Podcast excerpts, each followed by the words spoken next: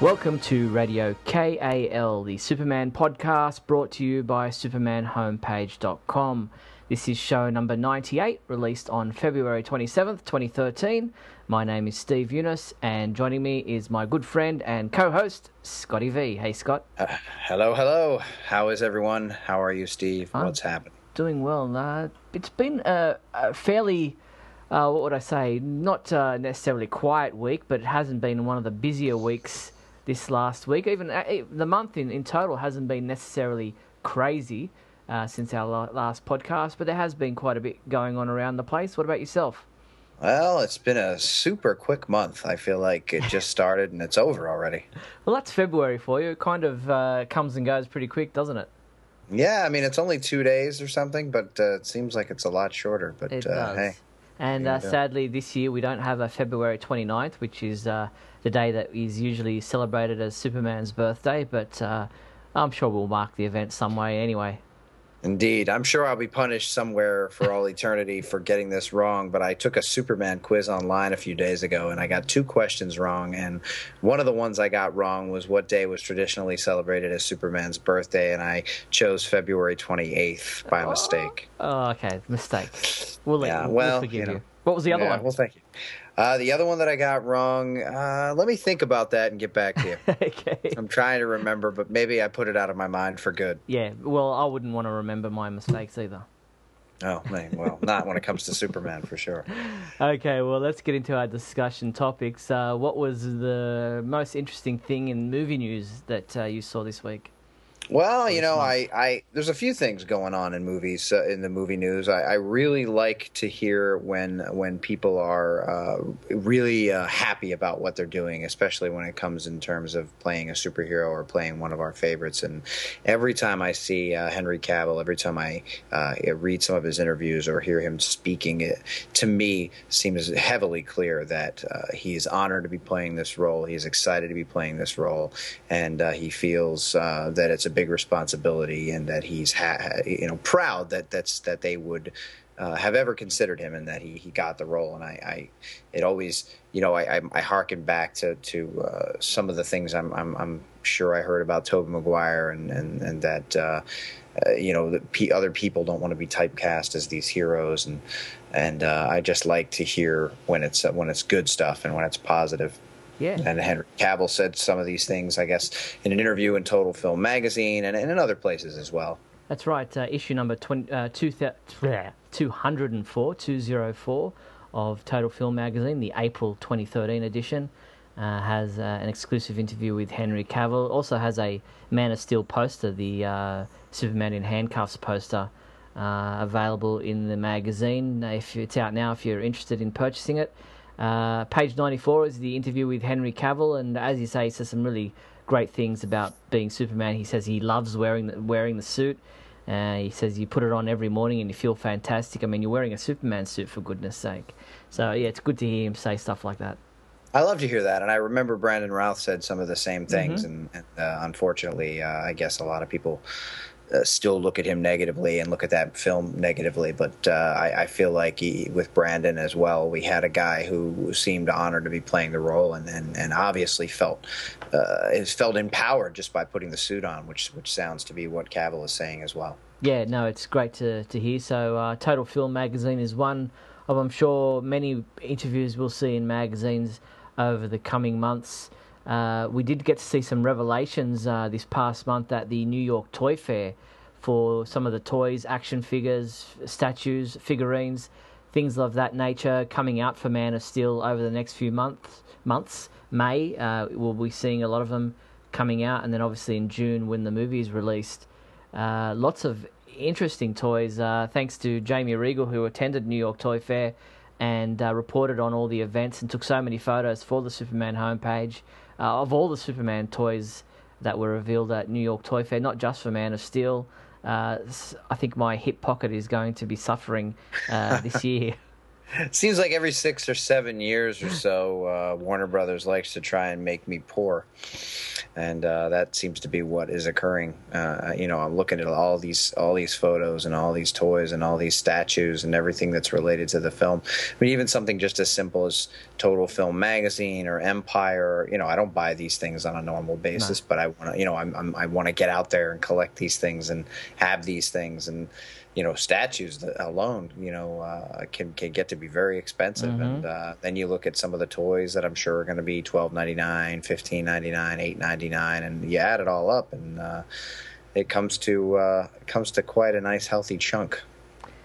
Definitely, it's uh, it's scary. Just I mean, Mattel alone have got uh, so many action figures and toys and things that aren't necessarily going to be seen in the movie, but they're branded for the movie um, all these types of vehicles and uh, different versions of the costumes. You know, one where Superman's totally red and with a blue cape instead of totally blue with a red cape, as we know he is.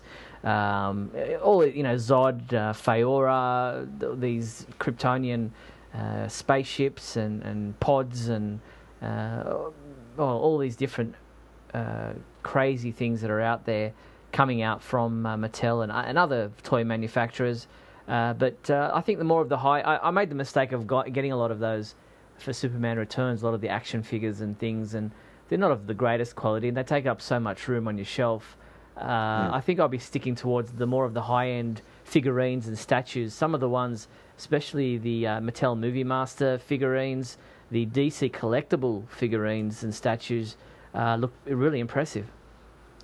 I agree with you, and I think that that's probably a good way to go. Uh, I think that what I'm hoping for with this movie is that these these marketed toys, these uh, that are clearly marketed toward children, you know, you mm-hmm. you've got a slingshotting Superman yep. where you pull his arms back or whatever, and I think it comes loaded in a gun, and uh, you know, you actually launch Superman through the sky, and he bends, and he's all rubbery, and uh, clearly not something I personally, as as a uh, as an adult, need need to own. But I, what I'm hoping is that a lot of these things really um, bring Superman back to the kids again and, and mm. make him more of a more of a I hate to say Batman, more of a, a Spider Man, more where where kids are jumping around pretending that they're Superman and wanting to play with these toys. And I think um, obviously that's the idea, but I but they also tried to do that with Superman Returns, and it didn't really take off. And maybe I don't, you know, I don't think kids get into the whole idea of whether the movie was a good Superman movie or not. I, I think that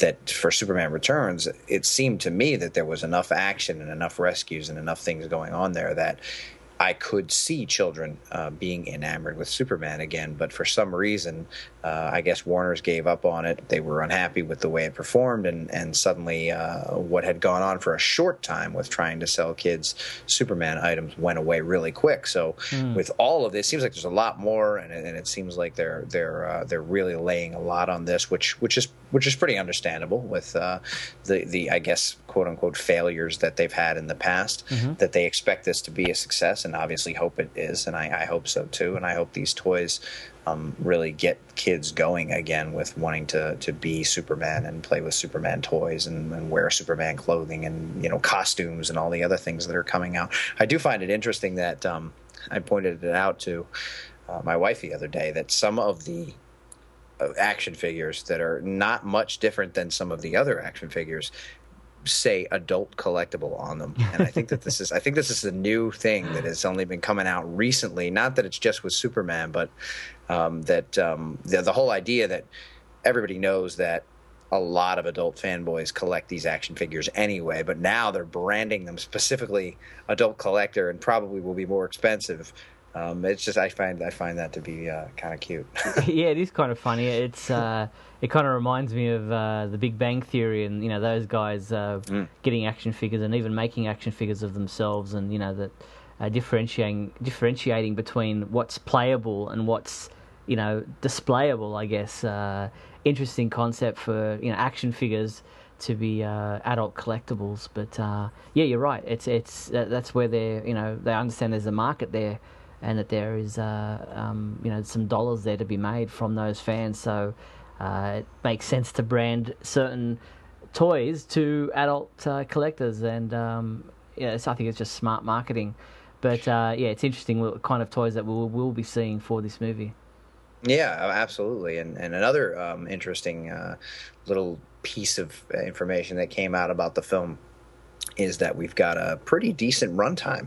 Uh, from what I'm understanding, mm-hmm. um, 148 minutes is is the, is the is what we're hearing. I guess now I don't know if it's still a rumor or, or if it's definite, but uh, I would I've said before I would watch a 78 hour Superman movie if, it was, if it was good. Uh, you know, it doesn't even have to be Superman. I would watch uh, the 48 hour Avengers movie. I mean, if if it's good, it's. Uh, I want as many as I can get and as much as uh, I can get, and if it's quality and exciting, I mean, I think I think it's perfect uh, over two two hours. I mean, that's, that's yeah, two hours twenty eight minutes. We haven't had it confirmed from Warner Brothers as yet. They've said uh, no comment was uh, the reply that I got, so they didn't deny it, but they didn't confirm it. Um, now to compare that to other Superman movies, the theatrical release of Superman the movie ran 143 minutes, so that's five minutes less than Man of Steel, the rumored time for Man of Steel. Uh, Superman Returns uh, ran for 154 minutes, which is uh, what's that? Uh, six minutes longer than Man of Steel. So that is pretty much on the on the ball as far as Superman movies are concerned.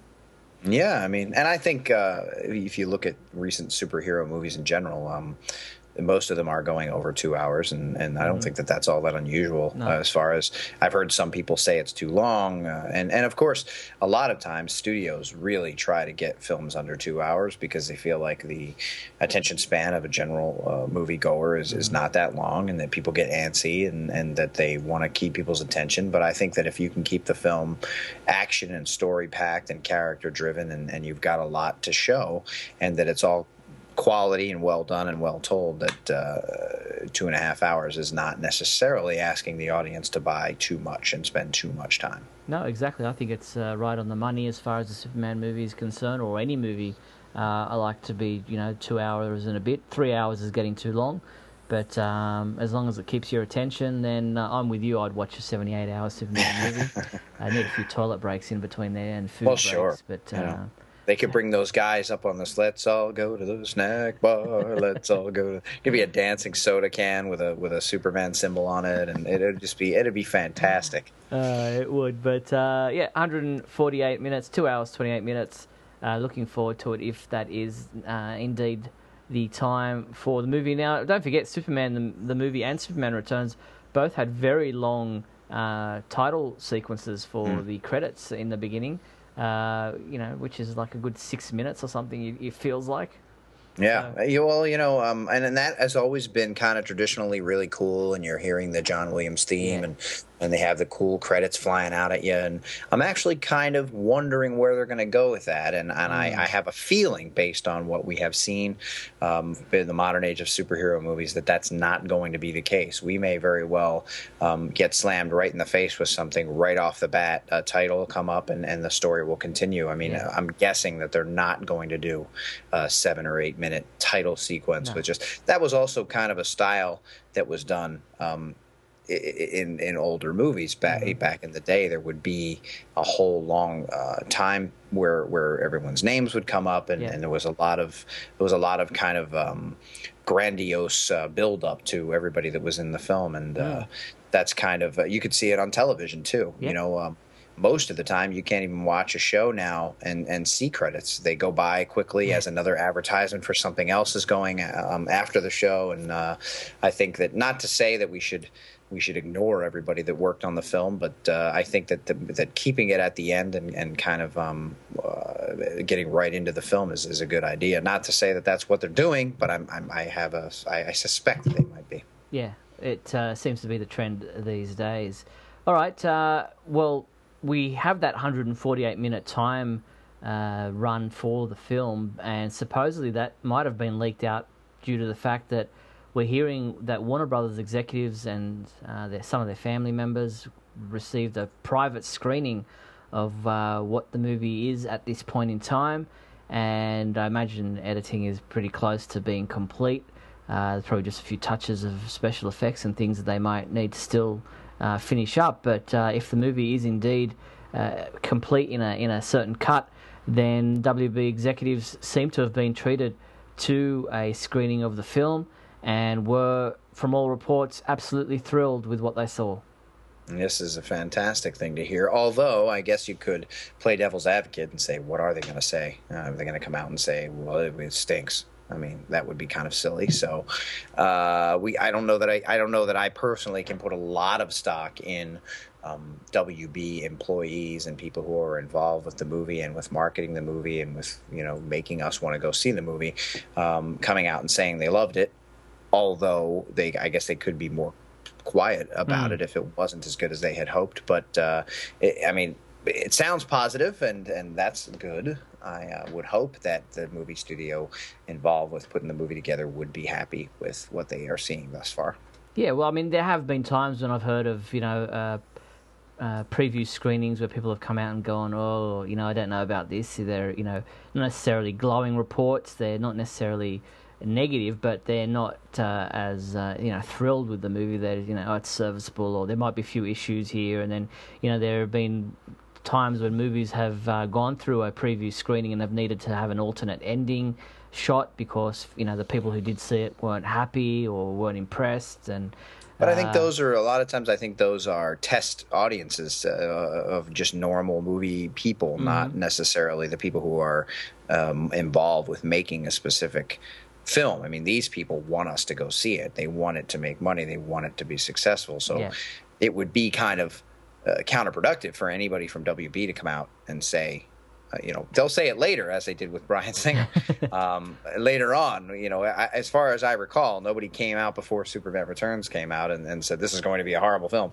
Um, as far as people who were involved with the making of it, but, mm. but afterwards, suddenly there's a lot of people to blame, and, and none of them are the people who uh, were behind the making of the movie, but but just the people that were most intimately involved with actually putting it together. Mm-hmm. And somehow, you know, th- you know, and hopefully that doesn't happen with Man of Steel. But as I say, I don't I don't think in advance of the movie anyone's going to come out and say uh, that it's no good. That at least the people who are from the WB. We True. may hear test screening audiences later on that also say it's fantastic, and from that point of view, I will be more um, impressed simply because those will be not people that have nothing to gain or lose from from whether or not they tell us in advance that it's good. Yeah, fair enough. Uh, I agree with you there. Uh, okay, moving on. The only other Man of Steel news uh, that happened, well, not really news, but something interesting on a personal level was I met Russell Crowe. Hey, I see that here in my notes, and I'm I'm I'm I'm jealous, and I'm I'm also um, happy that uh, I didn't have the opportunity for a phone to be launched at my head. Wait a minute, did I say that out loud? I'm sorry. Yeah, Russell uh, was very very nice. Uh, met him at a uh, rugby league game, a football game uh, for a sport here in Australia, where.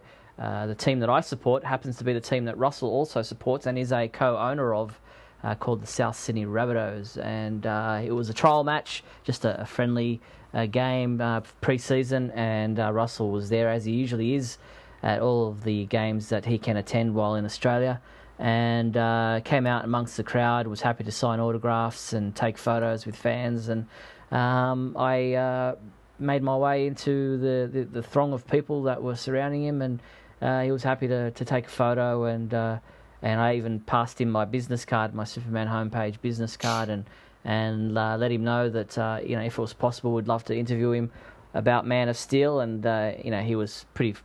Uh, he was interested. He took the card, put it in his back pocket, and said, "Look, you know they're pretty tight, Warner Brothers, about uh, who they do and don't allow to have you know interviews, but uh, he'll see what he could do." And I left it with him. That is that is fantastic. Did you uh, did I miss this or did you not put this up or no? I put it up on the website. Uh, somehow also... I missed this one. This is uh, I'm I'm teary here. My eyes are my eyes are wet. I'm I'm verklempt. No, it's, it's uh, very... put, up the, put, up the, photo on the website with a, a brief summary of what I just said. Uh, you must have missed it on that day. But, right? Uh, yeah. I mean, I've met a few. Um, quote unquote celebrities uh, through the years. You know, I, I lived uh, right around New York City for a while, and I was going in and out of the city, either working or trying to get to an audition or meeting someone or hoping that something would happen for yeah. me. And uh, I'm not really one that's uh, starstruck, so my excitement here isn't really because oh my god, Russell Crowe, uh, I need to meet him. Uh, it's more, you know, more more on a personal level, more in that uh, um, uh, he seems like a down to earth guy, and he likes what you like, and and and he has that Superman connection. Yeah. Um, I haven't heard much from him in terms of how excited he is to play this role, as far as where Henry Cavill and Brandon Routh felt honored, and you know, but um, uh, obviously when you meet someone that's more connected to your level as far as what you're interested in and what you're doing. It it, it holds more weight. But mm. uh, that's a very that's very cool. Did you know in advance um, uh, years ago or whatever? You know, I've been I've been seeing your Facebook feed and, and things for years about uh, the Rabbitohs and and and, and how uh, you go, oh great game whether you're annoyed or whether you really think it's a great game or whether they lost or won. Did you know during that whole time that he was a co-owner? Oh yes, I knew that uh, he's always been very. Um uh, vocal and uh, in the media about his support of the team, even before he bought the team a few years ago now. Uh, so he's always been, uh, a, you know, very public figure about being a Rabbitohs supporter. Was always wearing Rabbitohs gear when he was being interviewed in, in Hollywood on the Walk of Fame or whatever it might be. He would uh, he'd even introduce other Hollywood stars, uh, and you know, he gave Oprah a Rabbitohs cap, and she wore that when she came to Australia um, all different uh, you know type of people. I've even seen Christian Bale wearing uh, a Rabbitohs, uh, I think it was a cap or a jacket when he was uh, caught uh, walking in the streets of Hollywood uh, during the Batman craze. So Russell's very good about getting the the Rabbitohs symbol out there and. the the logo out there and you know getting the brand name amongst the elite of of the Hollywood world to publicise the the team and his love for the team and um, so when he was cast as Jor-El, it was great for me because I thought, well, here we go. He's just another connection, um, you know, between uh, what I, you know, the, the, the two loves of my life. Uh, you know, I'm a big uh, Rabbitoh supporter, and I'm obviously a big, huge Superman fan.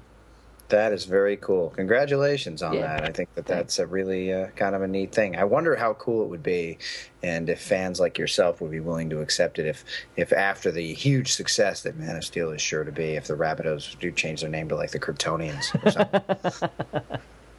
uh, I don't see that happening, but the, the club's been around for over 100 years, so uh, it's, uh, it's a good one. But uh, we actually sure. We actually have a, guy in the team who's a big Superman fan and has a Superman tattoo on his chest, and uh, so uh, I've spoken to him a few times, and uh, yeah, it's just great to have connections between certain things that you like, and uh, the fact that I'm an Australian, that I'm a Rabbitoh supporter, and that I'm a Superman website guy. Uh, hopefully, that uh, you know piques Russell's interest in in you know accepting an interview down the track. I hope so. That would be so cool. Okay, well, let's move away from Man of Steel and uh, look at some let's of do. the other stuff going on around the movies. Uh, Superman Unbound is the animated movie that we're looking forward to. It comes out on May 7th, we've now been told, and uh, interested to see what this Brainiac story is like, how it translates to an animated film. Uh, it should be should be interesting.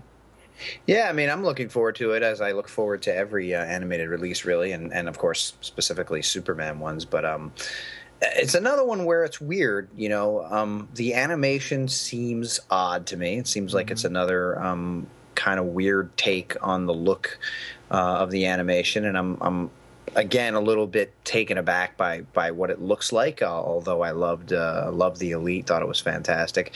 Uh, I was kind of like, why did they go with this style of animation? Mm-hmm. I'm still waiting for me personally, and and since they take uh, their time with releasing these, and they could release an un- Unbound, and then uh, six months later they could release an Elite, and you know, um, in the meantime, why not work on one that really has. Um, you know really realistic looking um, animation or, or mm. really as opposed to um, some of these that look more anime or look more cartoony like like like the elite or this one i'm not even sure how to describe it but uh, you know maybe maybe more like uh, some of the some of the ultra realistic comic book artists you know i'm really happy with uh, with uh, with Rocafort Ken Rocafort on the superman title so, something like that and i know in a book where where it's only 20 pages now or whatever it is. It's it's and, and you don't actually have to do fluid animation. They're not moving around.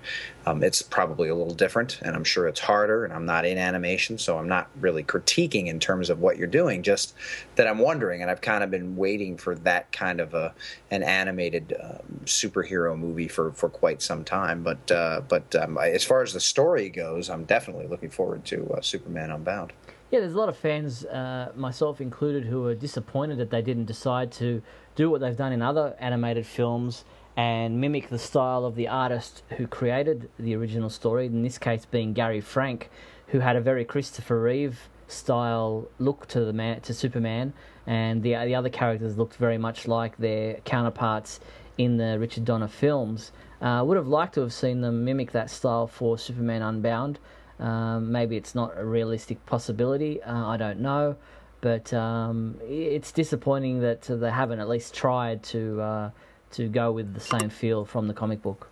Well, I thought the same thing with Superman versus the Elite. You mm-hmm. know, some of those some of those panels where uh, he's kind of beaten up and his and his uh, his costume is all torn, but he's ripped. He has really big muscles and mm. he's imposing looking. And, and and Manchester Black's in front of him, and he looks like a, a guy. You know, not like this weird kind of strange shaped. I don't even know his his his features, his neck, his head um, that's just what they decided to go with, and I'm mm. sure it's easier to draw in moving animation. Just like a lot of these uh, films don't have the yellow ca- uh, yellow uh, shield on the back of the cape, which, if I'm not mistaken, I think I saw in Unbound. It may be. I, I have to look closer. I think we've only really seen one or two images from Unbound at this point in time. Uh, well, there's a trailer.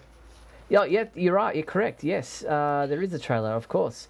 Uh, I have to look closer to see if there is the. S I think it was it was either that or it was something else that I was watching um, that was a, a, movie, and I don't think it was the Elite. I don't think it's on there and there, but uh, I saw it somewhere, and I, I, remember being happy that it was there. Maybe it was one of the fan made ones, and I'm and, and, I've seen some on those too, and I go, well, if they can do it, and they're doing a fan made, uh, barely financed film, and it's only five minutes long or whatever.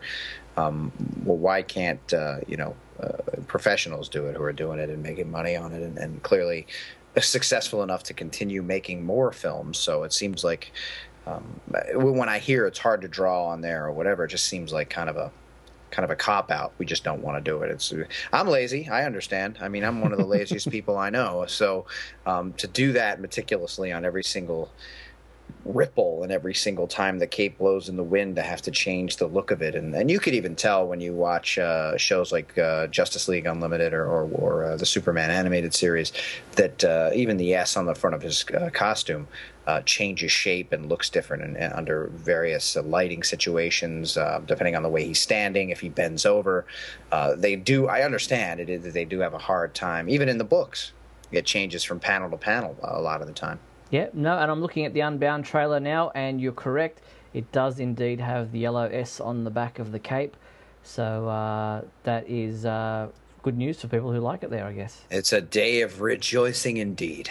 Now, the Superman Unbound Blu ray uh, also has quite a bit of uh, bonus material on it, and we'll get a sneak peek at the next animated uh, DC Universe movie, and that is Justice League The Flashpoint Paradox which is based on the whole Flashpoint uh, saga that uh, led into the New 52 continuity.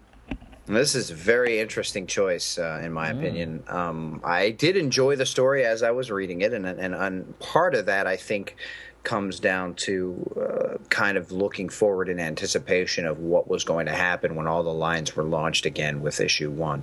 So, looking back at the story now, uh, I, it, it's the story itself isn't particularly incredible. I mean, it's no. kind of an interesting, cool time thing, but it's not really all that related to what's going on in the new 52 now, at least from what we've seen so far. There doesn't seem to be an actual connection.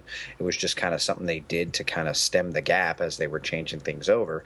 So, and and since most regular store goers who you know, from what we've heard, a lot of these people on the red carpets, and we when we go to these premieres and things, talk about how um, we're doing this and we're successful at this because we can market these, you know, in in register checkout lines and uh, you know in the bins right near the exit and right near the entrance, and we can catch parents and grandparents and aunts and uncles and, and people that are coming in with kids that go, oh look at this, I want this, or oh look at this, Johnny would like this, and and people just buy it kind of on impulse and don't have to really be tied into what's uh, going on. So I'm sure that that will work to a certain extent with the Flashpoint uh, movie as well. But it, it, seems strange because all the heroes look different. It's a, it's a kind of a weird. Um, there's a weird uh, Batman. There's a you know um, nothing is it's it, that there's nothing there that a um, a general movie person or a general a person who might like a superhero story is going to necessarily be attracted to. So it's it seems like an odd. It, almost seems like there's there's a very small portion of the population that is even familiar with this story having existed. Yeah, it's uh, it's an interesting choice, definitely. So um, uh, interested to see more material and more detail about that animated movie as it gets closer. We don't know when that will be released. There hasn't been an actual release date announced as yet. Uh, obviously, Superman Unbound uh, is our priority at this point in time. Uh, the Blu-ray will also have featurettes on a Kandor, uh, called uh, History of the Bottle City, which I think will be interesting, and another featurette on Brainiac called Brainiac Technology and Terror. So I, I like those featurettes. I think they are uh, they're usually well produced. Yeah, it's going to be quite interesting. And speaking of Brainiac, of course, everybody's favorite uh, Superman animated film that came out a few years ago is going to finally, finally, we've all been waiting, we've been we've been dying, we've been chomping at the bit, drooling at the mouth. Uh, Brainiac Attacks will finally be released on Blu-ray. Odd choice, odd choice indeed. Uh, 2006 animated film, which kind of was the precursor to these DC Universe animated movies that we're now uh, you know come to to love. Uh, Superman Brainiac Attacks was almost like a, a, a bridging between the Superman the animated series and these new animated movies that they've been releasing of late over the last couple of years. Uh, but it, it, kind of fell in the gap between them and was a, a, poor choice. The I don't think the casting choices were were well um, selected. Uh, if anything, I, I was I'm really surprised that this is being released to Blu-ray and they're making such a big deal of it. It's yeah, it's it's it's, it's odd, especially since we know, you know, as as not that we're experts, but as people that you know have a general idea of what Blu-ray and high definition is all about. That this film wasn't made on Blu-ray and it's an animated film and it pretty much looks as good as it's going to look, and maybe it'll be a little brighter on Blu-ray. Uh, I guess maybe they'll include some featurettes or behind the scenes stuff that wasn't there before. But um, uh, the the I actually enjoyed it when I watched it, but it's definitely much more geared toward children even than the Superman animated series was. I thought that that was a pretty serious, good, you know, good. Kids could watch it too, but mm.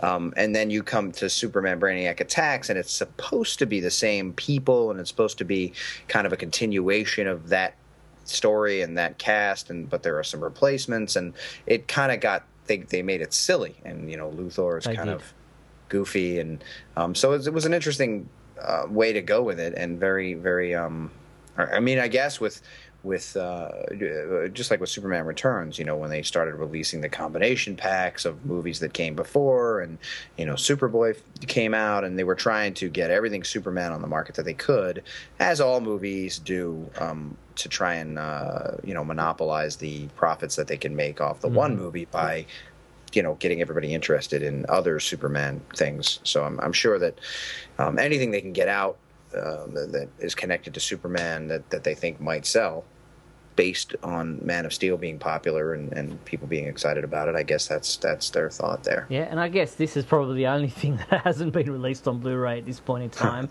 As you said, back in uh, 2006, 2007, they were really bringing out every incarnation of uh, other Superman properties uh, to Blu-ray and DVD that had been on TV previously. So I'd still like to see uh, more of the. I think there's more Super Friends I'd like to see the Superboy parts of the New Adventures of Superman 1966 cartoons be released. Um, so yeah, there are a few other properties I think that they could also uh, bring out to DVD, and they may do so as uh, Man of Steel hits our screens.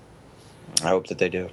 Okay, well, let's go into TV talk and talk about Young Justice. Uh, there's been a, I think about four episodes since we last recorded, and uh, the first one of those was called Runaways. It was uh, season two, episode 14, and it's the one where uh, these the youth uh, that you know we saw the Reach having kidnapped, and uh, they got they've got powers. They're at Star Labs.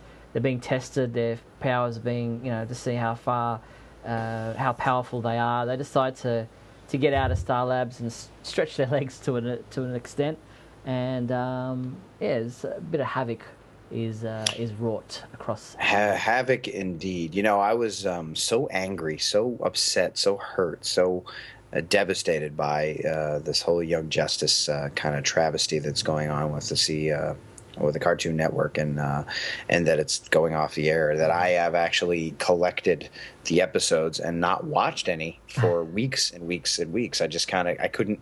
I was just like eh, I was disgusted, even though I loved the show. Um, and I, I, finally went back and I kind of watched them all in a uh, in a marathon of sorts. Mm-hmm. And uh, I, I'm reminded again um, this has happened to me with other shows in the past. I kind of go, oh, it was okay or whatever, and, and, and, I get away from it for a while. And when I get back to it, I'm like, why did I stay away from this for so long? Um, I guess I'm kind of like trying to drag it out, knowing that you know it's it's going to be over and, mm. and just kind of uh, I don't know. But uh, again, I'm I'm reminded of, of just the, uh, the the the clear thought and planning that goes into these shows and, and things that they've been putting together over over months and weeks, and and uh, they get back to things, and they always have little hints of things that are going to be coming later. And and uh, the other thing that the show uh, continues to do, and and I, I spoke with someone um, recently who wrote and said that uh, he didn't like the show at first. He didn't like the idea. I felt the same way myself.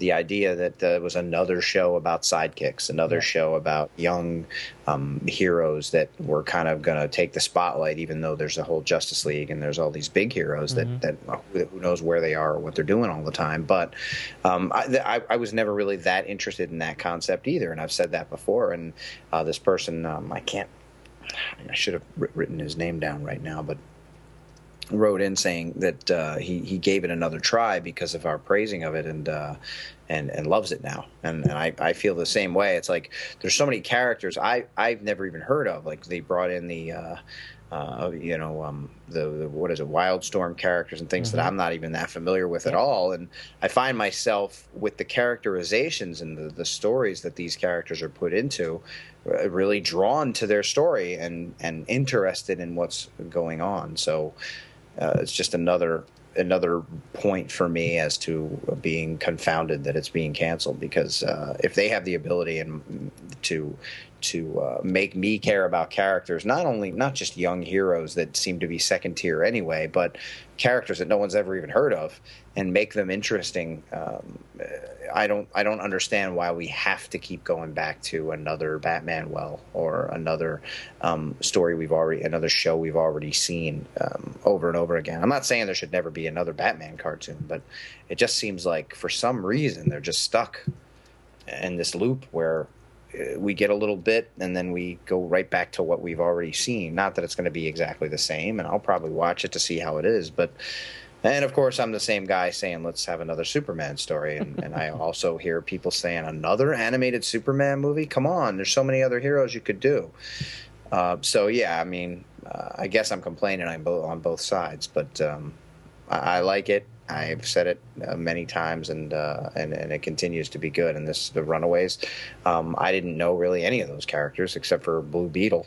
And oh, what was interesting too was that uh, I was reminded, and I don't know if he's the same guy. I don't know if it's if it's they're trying to. Um, do a little homage to the old Super Friends uh, show, where Apache uh, yep. Chief, I think, uh, uh, if it's I don't know if it's the same character or if it's supposed to be a relative of that character, but the way he he doesn't really grow into a giant um, Native American, he he just kind of manifests mm-hmm. this big giant being around him, and I, I, was it made me think of that character. I'm not sure if that's what they were going for, but I think they were. Sort of, that, yeah, it seems like.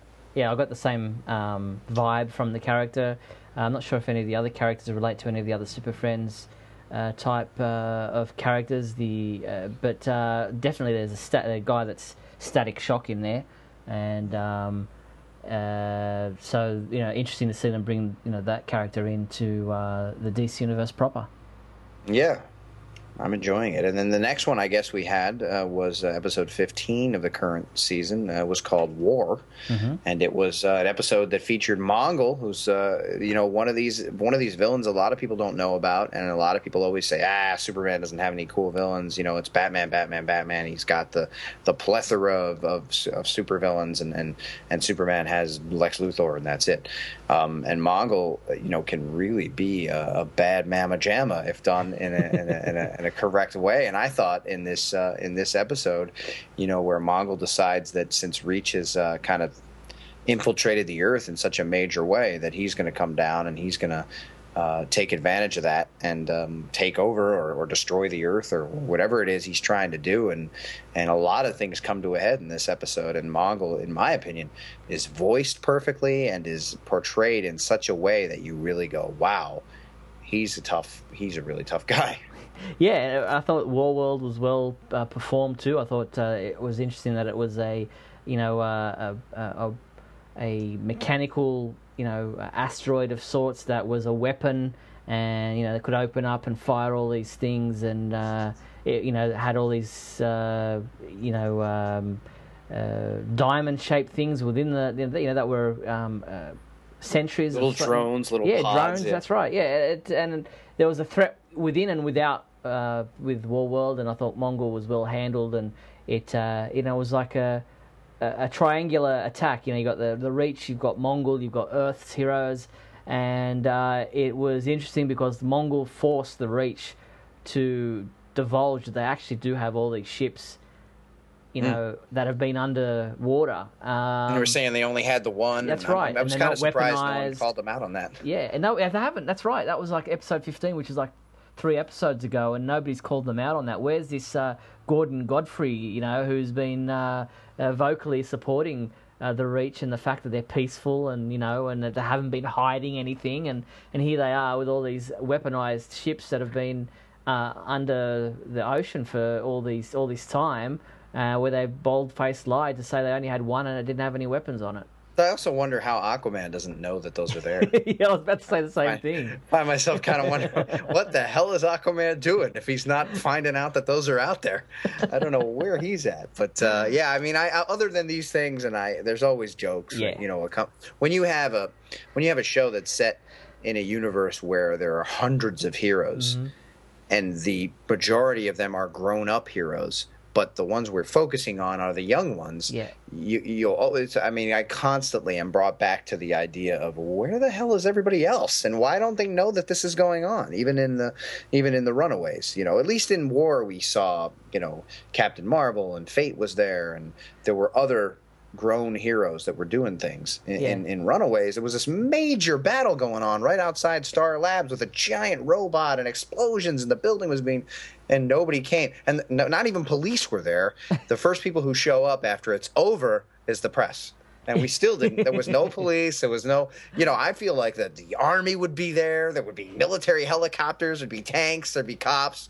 And there's never you know and, and i think that that's the problem inherent in a series where or even in a even in a standalone book when a character get, gets killed or when something goes on when when you know that they're surrounded by hundreds of other heroes and there's no real they've tried to kind of explain it and i like it um, that that that superman and batman and wonder woman and hawkgirl and green lantern are off planet That's right. being tried for their crimes Yeah. uh, martian manhunter as well Yeah. but that still leaves 200 other heroes that are you know what's captain atom doing you know when these things are going on but um, you know you got to get some of these things you got to suspend disbelief and kind of get past it and say Yeah. well they're all busy you know what nightwing right. says nightwing says to blue beetle you know uh, uh, impulse is, is out helping people in a hurricane or in a, in a you know a storm uh, he's saving people and he's out there with this other person so you're the only one available Yeah. but that's only two people he mentioned so i don't know where everybody else is but uh, i really enjoyed uh, both of those episodes Yep, and then we moved into episode 16, which was titled Complications, which uh, saw Sportsmaster and uh, and Cheshire uh, trying to, well, boarding uh, the, the the ship that uh, M'gann is on, uh, trying to fix Aqualad, uh, and um, you know there's that, that whole thing going on there with them not realizing that um, what's her name is still alive there, that they the sports master's Artemis. daughter Artemis is still alive, and that she's you know uh, tigress in disguise, and it, it was well played. I thought uh, they they really uh, this story was well well written. This is something they continue to do on this series, and I brought it up before. With the last time we delved into this Artemis storyline where she's undercover and Nightwing knows about it and all this, um, they continue to kind of throw twists at you and surprises at you, and they do these things where you think it's one thing, and then the next instant. Robin or somebody announces that it's something else, and then we hmm. go to commercial, and it's mm-hmm. so great. It just keeps you, for me, it keeps me going wow like every time i it happens in almost every episode week in and week out there's another surprise there's another twist there's mm-hmm. another just cool thing that you go this is so cool. I do have some issues with this particular episode. Um, uh, Sportsmaster, ugh, I, I I realize that uh, as with every character on this show, they've tried to make everyone kind of formidable. They've tried to make everyone kind of serious, kind of deadly and well trained. Uh, but Sportsmaster, I mean, he's fighting with Black Manta and he's really winning. It seems to me. And then he takes on uh, uh, Slade Yeah. at the end, and and he kind of is winning against him too. And I just it just seems to me that he's kind of a goofball, and that uh, I don't know that he'd be able to hold his own against these, uh, you know, uh, Major villains. Black Black Manta is a major villain, and and, and Deathstroke is is uh, or Striker. You know, he's he's such a deadly, you know, well trained assassin. Um, I don't know, you know, Sportsmaster. I, I don't, I don't know. yeah, Seems And- odd to me. The uh, the whole Blue Beetle angle was also interesting in this, and the fact that uh, Nightwing is uh, you know is on the on the scent, on the on the trail, and has kind of pieced together that there's something amiss here with uh, Blue Beetle and what's going on, what happened, what really happened with all the other Young Justice crew when uh, he turned on them. Well, it's a little bit um it's a little bit obvious, isn't it? When he when he uh when he accepts congratulations and walks up to the pulpit and says, Well- "Thank you, thank you. I did everything. I was the only one involved." Like wouldn't you if you're trying to hide that uh, there's something going on, wouldn't you go up and go, "No, no, no. I'm not the one, you know. The whole team did all this stuff and I came in at the end and, you know, uh but uh, you know, I'm glad to be a part of it and, you know, we're trying to do, you know, but he doesn't even to pretend. He just they go, he's the hero who saved the earth single handedly, and he walks up and says, "Yes, that's me." Just- it seems like it kind of uh, they're not even trying.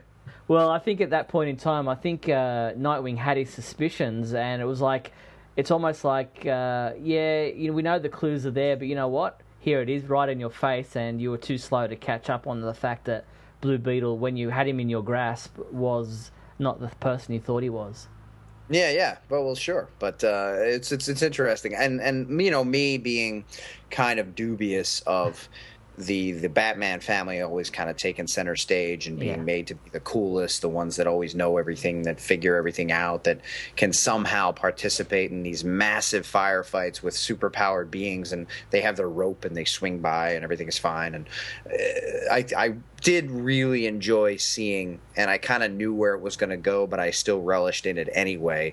Nightwing walking through the hangar there, and and I knew that we were going to see him.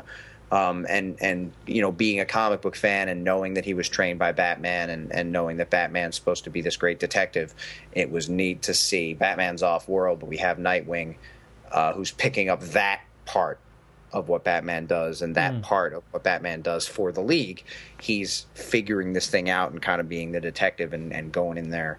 Um, even though he he believed Blue Beetle and Blue Beetle kind of told him when he was there that he did what he did and Nightwing's going to go in and make sure that nothing's amiss, and uh, he of course finds out that there is. And I, so I, you know, I, I, I appreciated that, and I also like, even though we jumped ahead so far, I like that the voice is still there, and I like that it's still the Robin from the first season who has gone on to become Nightwing. I think it's, uh, I think it's cool. Now, I haven't actually seen this next episode, haven't been able to, to grab it yet, but uh, episode 17 was called The Hunt, and uh, it sees Lex Luthor uh, creating a mission for these misfits, these, uh, these uh, young heroes that uh, were in Star Labs. It's another thing that I mentioned, you know, a year ago or two years ago, whenever it was when we first talked about the light and that mm-hmm. Lex Luthor was involved, and I, I, really love the way Lex Luthor is portrayed on this show. I could probably do with another voice, but the way he speaks is very um, determined and it's very set and it's very uh, you know kind of planned out and he knows what he's doing and he's uh, he's being manipulative without even letting them know that he's being manipulative, which is perfect for Lex Luthor. So I like the way he's written.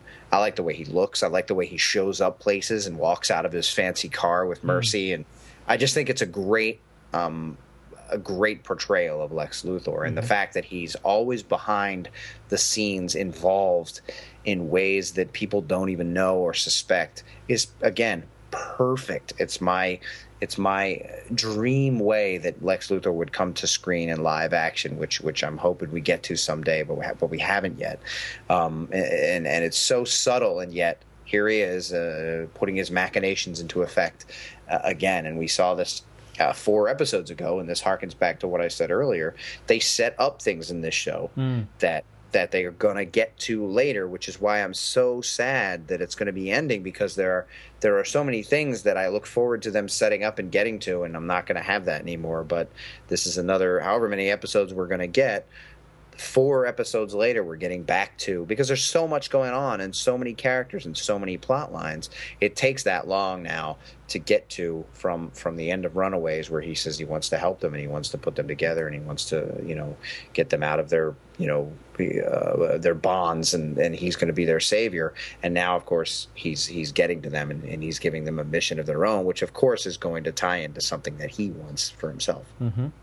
Okay, well that is Young Justice. We've uh, we're not sure. I think, we've got a uh, maybe another half dozen episodes to go.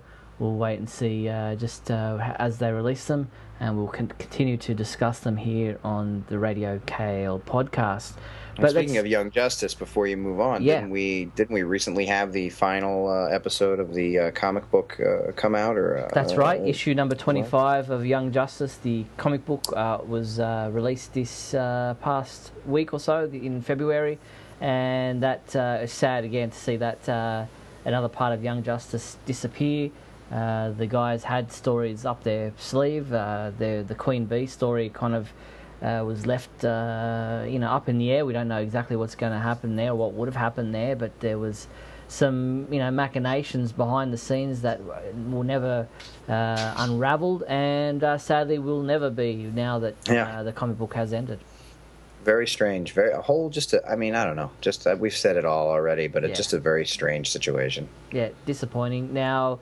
one comic book that is selling very well is the Injustice Gods Among Us uh, book. The it's going digital chapters, and then they're collected in uh, lots of three into a printed edition. And I think it's issue number two. I think is is out. Uh, let's just have a look here. Injustice: Gods Among Us number two print edition is out the week of February 27. So as you're listening to this.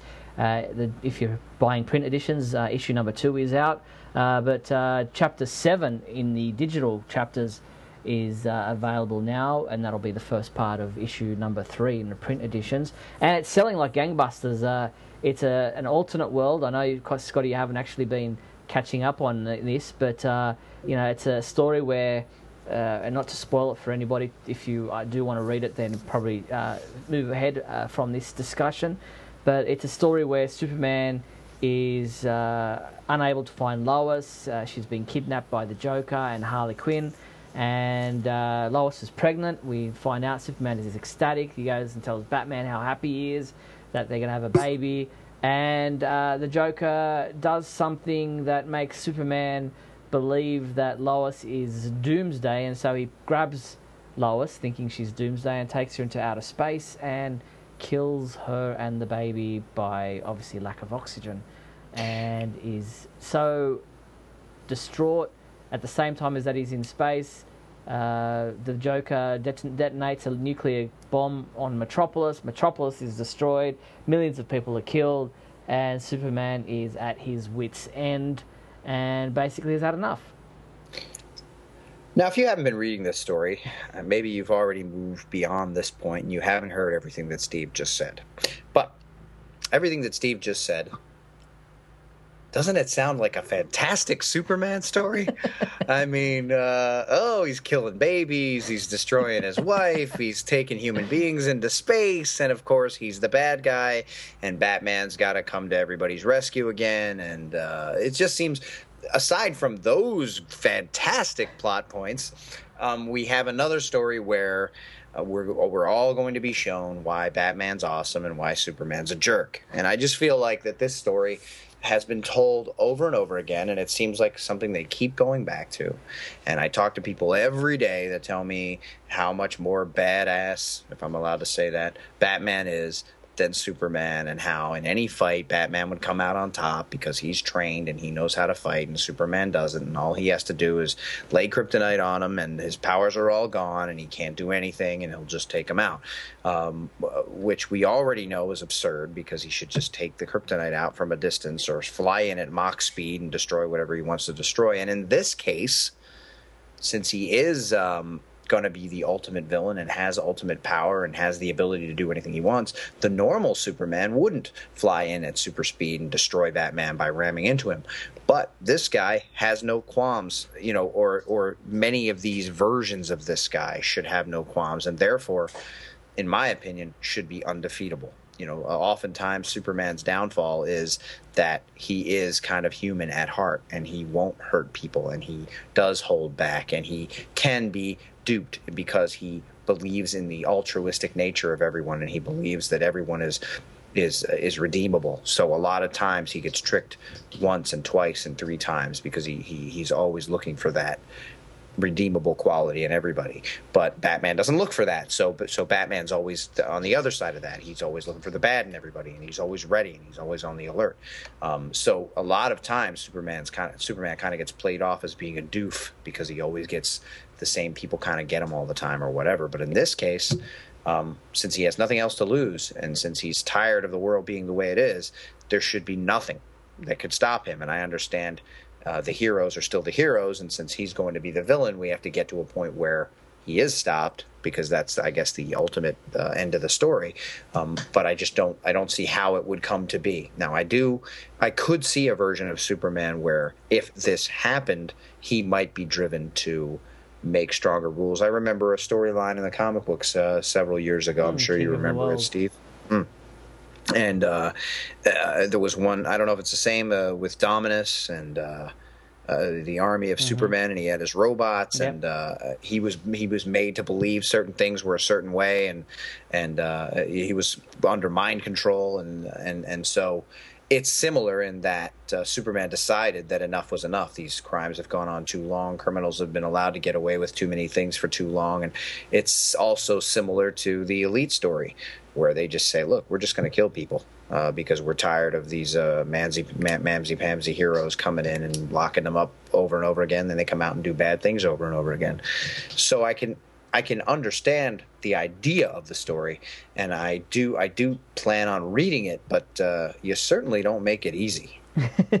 well, I haven't really sold it well. Uh, it, it, actually is quite well written, and it is quite uh, shocking, and uh, it's it doesn't necessarily go where you think it's going. Uh, it, it's going along those same lines, but it doesn't necessarily deliver the the uh, the plot points where you think they will fall. And so uh, definitely give it a go. It's not number one on the uh, the list for for no reason. It, it's it's selling well because it's a well told told story. Because Batman fans like to see Batman. Well, Batman isn't Superman. really even in it at this point in time. Batman really no. hasn't stood up. He isn't a major character at this point in time. Uh, it's Superman for the majority, Wonder Woman. Uh, there was an issue for Green Arrow and uh, and Harley Quinn. And uh, really, Batman hasn't shown his face too much. He's been in it, don't get me wrong but uh, it's not uh, necessarily a Batman story at this point in time. So wait and see where it goes. But it's definitely a Superman story uh, up up to this point. No, I will take a look at it for sure. Okay, well let's get into the Hell on Earth uh, saga that's taking place across the Superman Superman family of books. Superboy number seventeen uh, saw Superboy attempt to destroy the Star Chamber, and Hell pretty much pulled him apart from his very DNA, and he's kind of holding himself together by will, by force of will at this point in time.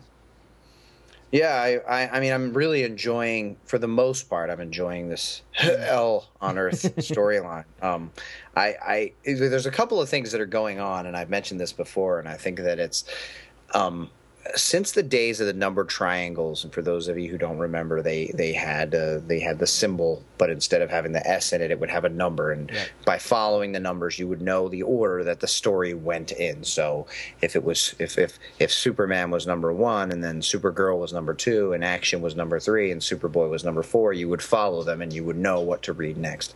And even then, they had some that were standalones, or they'd have a a nine that took place at a different time, and I think that was because of writer delays or, or whatever. Yeah.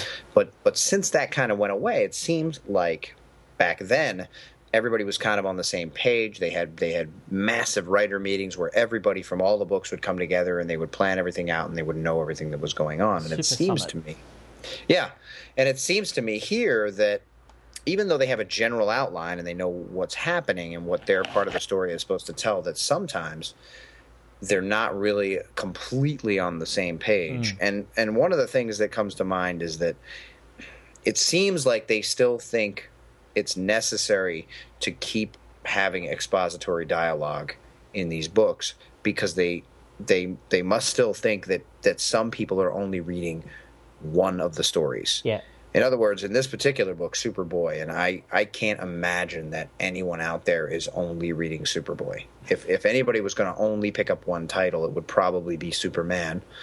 In which case, if they if they picked up Superboy, it would be because Superman told them to at the end, you know, as the story goes on. But mm. you know, they have this dialogue where Superboy, you know, Cyborg re- recaps to Superman and the group that that that the sun's going to be destroyed and it's going to destroy the whole universe and possibly the galaxy, which they already know, and then they all act surprised at the bottom of the post. Oh, so what are we going to do? but they, they they already know that. The only reason that it was told is because there might be some readers who don't know that, but yeah. that just seems absurd to me.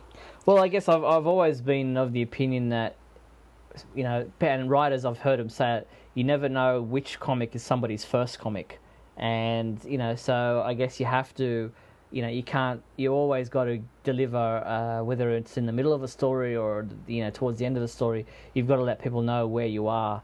Uh, so that, of course, it might be the first comic they've picked up. It might be the first time that someone's ever read a comic. So I can understand that. I know where you're coming from, and I, I disagree that. Uh, I mean, I agree with you that, that it doesn't need to be uh, so obvious. Uh, it can be you know, it could be an editor's box where they catch everybody up on what's going on. Um, but when the characters do it, it come sometimes come across as being a bit silly.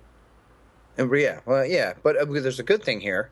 Finally, DC seems to have been willing to allow a writer to say that there was a situation where Batman knew that there wasn't much that he and Cyborg could do here anyway. that was my favorite panel in the entire book, and and I I get people people write me and I understand. Why do you hate Batman so much? I really don't. I like all superheroes and I like a lot of things Batman says. A little later, I don't know if it's in this story or if it's in another, Superboy gets in his face and says, You let this happen. Your first plan almost got me killed. And Batman just says, you're fine. Let's move on. and I, I, thought that was great. I laughed. I thought it was fine. I, there are lots of things that I like.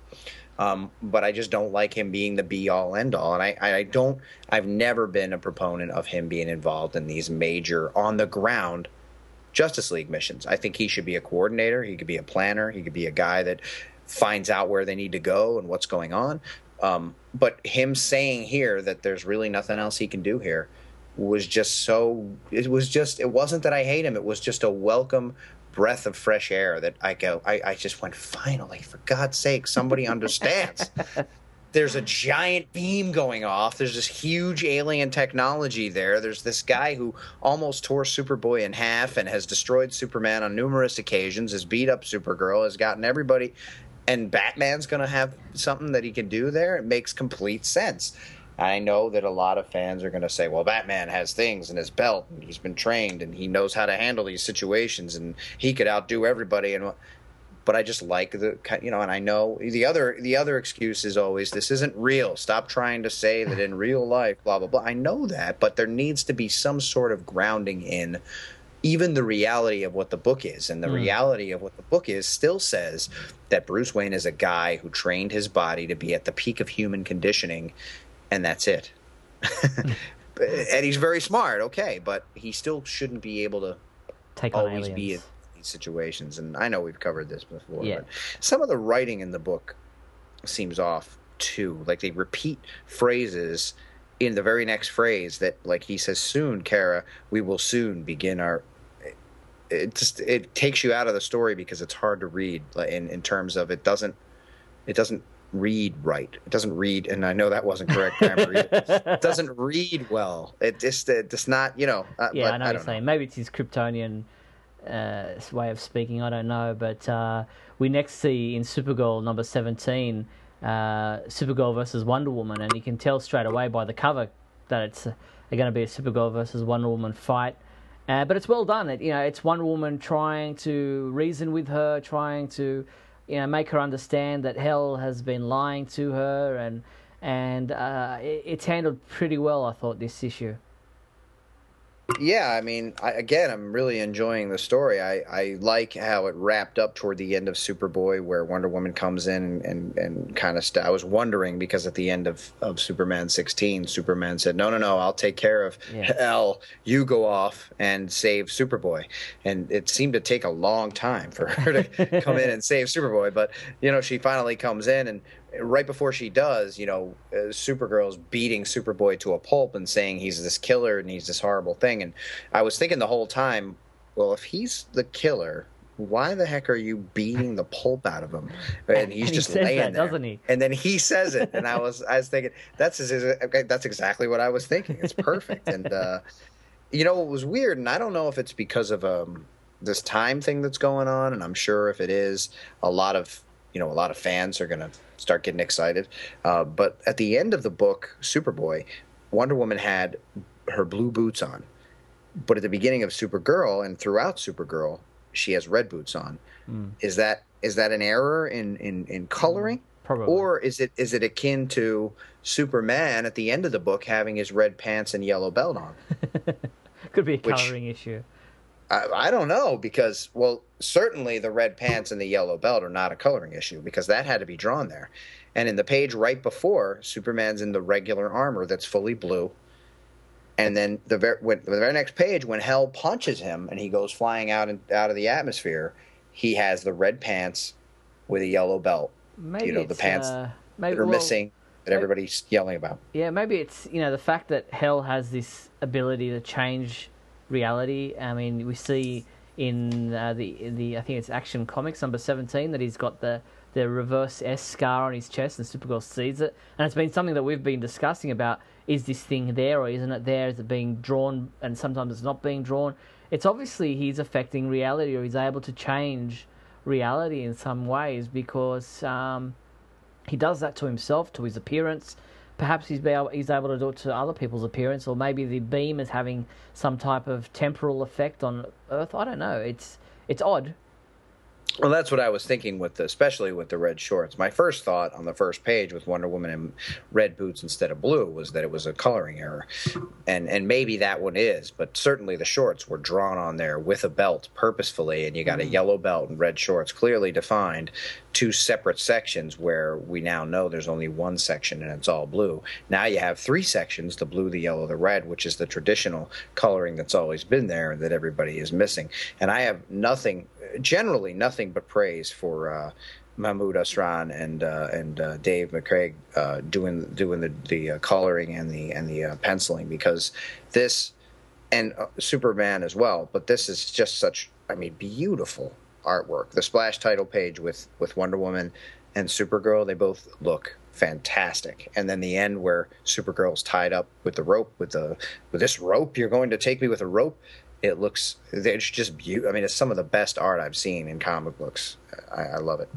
Now, I did say Action Comics 17. I obviously meant uh, Superman number 17, which actually doesn't come out till uh, February 27th. So we'll get to see the Superman versus H'El fight in that. Uh, but uh, going away from the H'El on Earth storyline uh, is Action Comics number 17, uh, which is uh, Grant Morrison's second to last story uh, or issue. And we see the death of Martha and Jonathan Kent in this. once again, Sholly Fisch's backup story is the worth is worth the price of admission in its own. Uh, this guy needs to be given a regular monthly job on Superman books. Uh, he finds the heart in the story that Grant Morrison is telling, where Grant Morrison loses me with all his time shifting and back and forth, and uh, it, it, was. It, I don't know. Grant Morrison just doesn't tell a linear story. I love time travel stories. Time travel stories are my favorite, but Grant Morrison loses me in the way he jumps around so much, and I'm never sure where I am or what is what. And uh, then you get the backup story with Sholly Fisch that just finds the heart of the story, as I said, and really sells the issue. And then you come away thinking, gee, that was a great issue, when really it was Sholly Fisch's backup story that was the reason you enjoyed it so much. I almost wonder if somebody, uh, somebody at the table somewhere said, you know what we need to do? We need to put these stories at the end of these Morrison stories so that so that people come away with a positive feeling because he's telling a story and when he gets there after 12 it was originally 12 issues and or whatever 16 issues then it was 18 when he gets to the end we might understand kind of what happened but until then people are left scratching their head at the end of his stories. But if we add this little Sholly Fisch number at the end, you know, maybe people will be smiling a little bit or, or feel uh, feel a little something. Uh, I will say that every time I open up action, I go, all right, so we're back to the five years ago Superman, or, or, or now we're almost caught up to the current Superman this could be an interesting story. It also seems like it's the it's the Superman, at least right now, at least so far, that's tied most into Clark Kent and most into his parents and living in Smallville and Lana and and this is something that I think is missing, and I think that I could definitely finally agree with some of the people who are having trouble with the new 52. Um, obviously, coming out and saying, "Ah, I don't like it with no pants on the outside of the costume. I'm not going to read it," is silly, but if you have tried it, if you have read it, and if you feel like there is a lack of connection to humanity, the missing John, the missing Jonathan and Martha being dead from the beginning, the the missing really kind of a Clark Kent persona for the most part. He's been in a few stories here and there, but for the most part only in action, and even there kind of limited. So seeing him at the very beginning and then hearing him say ma and pa and, and, and, and seeing Jonathan and Martha saying and doing things and being involved, I think is is something that a lot of people, myself included, hope that even in the new 52 where his uh, his his home planet plays a larger role maybe in the beginning than than it has in the past and where he's wearing the armor to honor his parents I think th- that we need to get back to some of what people miss and that is that he did have these loving earth parents who kind of helped you know forge him into the person that that he became. Mm. and uh, it, it, was uh, there were touching moments there the whole you know jonathan and martha their love for each other their love for their son. Uh, you know uh, grant morrison handled you know especially the martha part well in that. Uh, but it is the backup story with Sholly Fisch with the the jonathan talking to both the future you know, Superman, his his son, you know, older Clark, and then you know, referring back that back to the younger Clark, and just how quickly he's able to cope with this strange development uh, and still find you know the emotional attachment there uh, is is just wonderful, and um, and I'm just hoping that uh, Grant is able to uh, bring it all together with issue number 18 being his final issue and make us, you know, connect all the dots for us.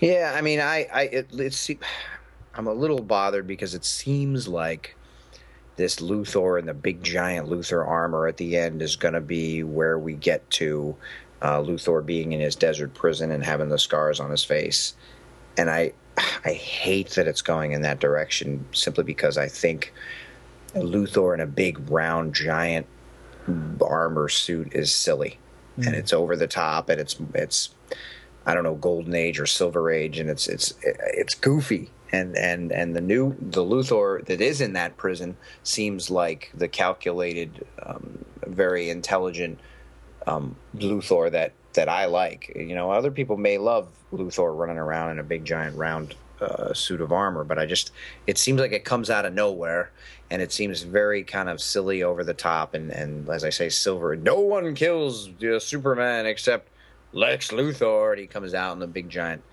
Uh, a marshmallow man suit that's you know made of metal, and I, I, I, I hate when we do that. Um, but I, I think it's I think it's interesting though that at this particular time we have this this H'El storyline where he's trying to change time and go back and save his world or whatever.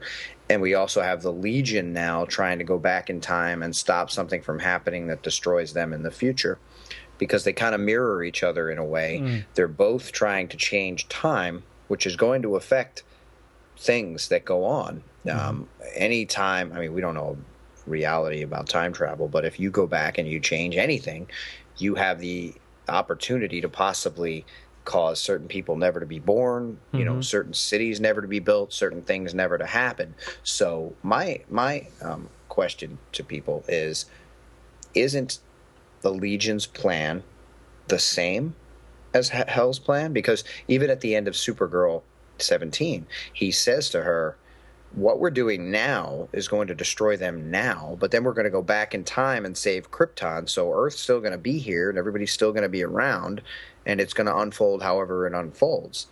So uh, because when you go back, if whatever you if you do something today, and then you go back in time and change the thing that you did today, then that thing that you did isn't going to have happened anyway, and that's what the Legion is trying to do, so that you know their world doesn't get destroyed in the future.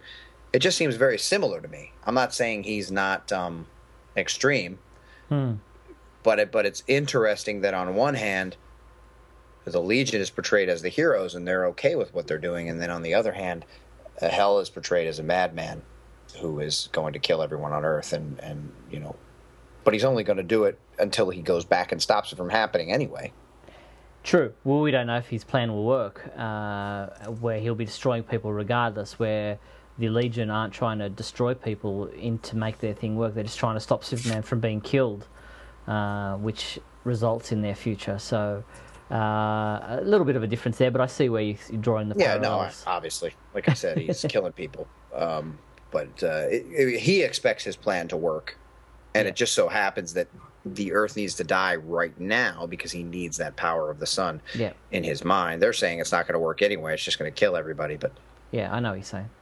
Now, as far as uh, other news around the comic books are concerned, uh, DC Comics has announced a couple of new uh, comic books involving Superman. Uh, the first of those uh, is called The Adventures of Superman. It's going to be a continuity free standalone book, uh, which will be a, a, digital first series, which means they'll have stories uh, sent, uh, released digitally for three weeks in a row, and then on the fourth week, those three weeks will be collected in a print edition. and that will happen every month. it's basically having a number of different writers, different artists, uh, with short stories that are stand alone, continuity free. And I think it's a great concept. I think for, for fans who aren't into comic book reading or who don't like this to get bogged down into the continuity of the new 52, being able to pick up a, a comic book that has no ramifications on anything else, it's just a, a book that you can enjoy on its own, standalone, I think it's a great concept. I do like the idea myself. When I heard about it, I thought it was kind of cool, and, I, and it also seems like to to a certain extent, as much as fans like to kind of stand up and say uh, nobody in corporate cares about us, no one in the creative studios cares about us, they're just out for money. While true to a certain extent, I think that this in one way or another shows that they are kind of listening because it, it's kind of giving people that aren't fans of the new 52 or that wish the classic Superman look and possible attitude was back. Um, it seems to be what they're going to give the fans that are looking for that with this new uh, Adventures of Superman series. So I think maybe somebody is listening. Yeah, I think it's like I said. I think it's a great concept. Um, it kind of harkens back to uh, you know the the Silver Age kind of kind of time where you could pick up a book and it would just be a standalone, self-contained story. Uh, and uh, you could, you know, it doesn't doesn't matter when you picked it up, uh, you would be able to, to read it and enjoy it, and it doesn't, you don't have to. In where this day and age, you've got books that not only have an ongoing story within the title itself from month to month, but they sometimes cross over with other titles, and you've got to pick up the next chapter in another book, and, and that can get a bit expensive sometimes, and it can get confusing for fans who aren't familiar with those characters or those titles. Where here we have a book that you can just enjoy solely on its own. Um, and uh, we'll have a, a, number of different creative people, artists and writers who haven't written Superman before or have written Superman before, and we get their different takes on it. And uh, I think it's a, a great concept and uh, definitely worth worth picking up. But there has been a bit of controversy surrounding one of the writers tapped no. to write stories for this series. Now we've both not very, controversy. No, not controversy. Not with Superman, surely. No. Uh, we've both been pretty vocal in uh, other venues on your Great Scott videos and my newsletter about this issue. Uh, for those who maybe have been living under a rock for the last couple of months, uh, uh, what's the what's the controversy? Well, the controversy is uh, that um, Orson Scott Card is kind of an outspoken proponent to the the side of the argument that is against uh, not only gay marriage but also the belief that uh, uh, be that homosexuality is some sort of um, horrible thing and and that uh, it shouldn't it, it, shouldn't be allowed in society and that there's something wrong with people who are that way and that we need to cure them and that sort of thing. Um, you can look it up on the on the uh, internet. I've, I've checked Wikipedia myself. He, he's given many speeches and said many different things and uh, he's heavily religious uh, we just lost you there, Scott. I, I forget the the exact. Uh, uh, where'd I go? Am I there? You're right. Yeah, yeah, I've got you now. I don't know where I cut out. On there. the word religious, you cut out. Oh, no wonder. Somebody from above is trying to get me. I'm being smitten. I'm being smote. I'm, I'm being smited. Um, and why shouldn't I be? How dare I? Uh, anyway, uh, he, uh, some type of uh, religious belief uh, uh, makes him feel that it's necessary for him to come out and speak about these things. And I realize that, that on one side, you, you have people that say, well, isn't everybody entitled to their own opinion? And while, of course, that is true, I don't personally believe, and I, and I, think that a lot of the outspoken fans who are saying he shouldn't have this job uh, also don't believe that that uh, your your opinion should carry such weight when it is infringing upon the rights and freedoms of other people, mm-hmm. whether or not your excuse is religion or not. So I think that that's what the issue is. That's what the controversy is, and uh, I could certainly see how some people might be upset by that. But just as I said in my Great Scott segment, I think that for me, I'm going to look at the story, uh, and he'll be a temporary writer until they bring someone else in. Um, as they move on, you know, they're going to do standalone stories. So, however many they give him, however many they give the next person, um, I'm going to read them. And if I like the story, I like the story. Uh, obviously, I think everybody involved is going to make sure that whoever comes on to write isn't going to come in and, and, and change what Superman stands for, and that is freedom for everyone and, and equality for everyone, and, and, that sort of thing. So, uh, as long as that doesn't happen and the story's good, I often don't really even pay attention to who's writing. Um, yeah as I do with Morrison writing action. I just can't get into it. I, I can't. His writing just drives me up a wall. So mm. it doesn't matter what his uh, you know political stance is, or or how popular he is, or how well he's written other things. Um, if he writes this well, I think um, this story is going to be what I'm reading for. I'm not reading because I agree or disagree with uh, what he believes in. Yeah, exactly. Now, for those who don't know or are wondering why such a person would be writing Superman uh, Orson Scott Card is just as well known for his science fiction writing. He wrote the novel uh, and uh, best-selling novel, award-winning novel called Ender's Game. I haven't read it. I haven't read any of his works. Never even heard of the bloke before this controversy. Um, so that's why he's being uh, touted to to write some stories for this Adventures of Superman series. Uh, DC Comics have uh, obviously received quite a bit of uh, bad publicity uh, for the for hiring him to write some stories uh, for especially for Superman, uh, considering his personal views and outspokenness about uh, his views on uh, homosexuality, and um, a lot of stores are planning to boycott the issues written by Orson Scott Card.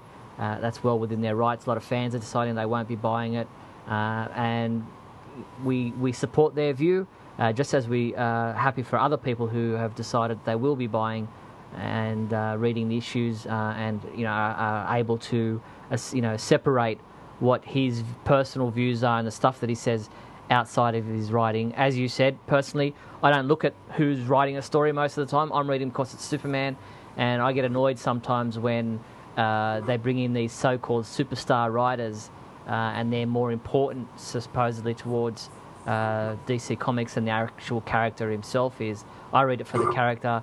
I don't usually even check out who the writer or artist is until after I've read the book and think, well, I enjoyed that, or gee, that artwork looked good. Who was that? And I look back to see the name of the person, but it's not my it's not foremost in my mind when I'm reading a book. It's about Superman for me.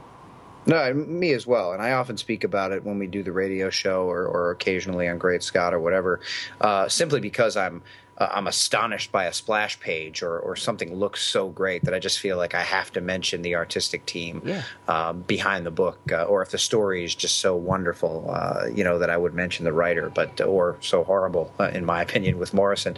Um, the, these are the times when I when I when I do notice the writing, and also what you what I feel like you get, and I don't think Orson Scott Card is a quote unquote celebrity writer, although uh, for those who don't know, Ender's Game is being made into a film. I think it's coming out this summer.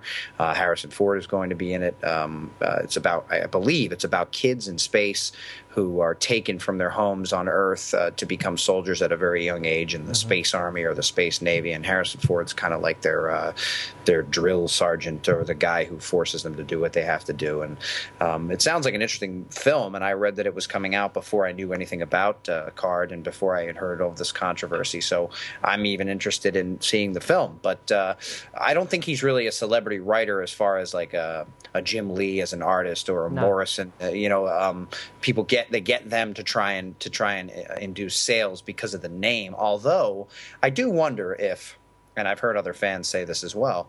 If if they didn't um, have some input uh, or some idea into what this would spark, and mm. the hope you know, we talk about all they care about is money. The hope in the beginning that this would happen so that people would be interested and, and that it would get more publicity than it might have. You know, I mean, would it really be on other news outlets? Would it really be talked about everywhere if there wasn't this attachment of controversy? I wonder if, you know, I wonder, how, how do you feel about that? Yeah, well, you know, there is that, uh, that you know, ideology of, uh, any publicity is good publicity, um, but I don't know if that's necessarily the case how much will this boycott affect their sales? I don't know. Um, will it bring more people in because they've heard about it and they want to see whether or not this guy is going to bring some of his sensibilities towards the character? I hope not. I don't think so. But you know, it's I guess it's it's a bit of a juggling act, you know, between the people who will boycott and the people who will come on because of the media publicity.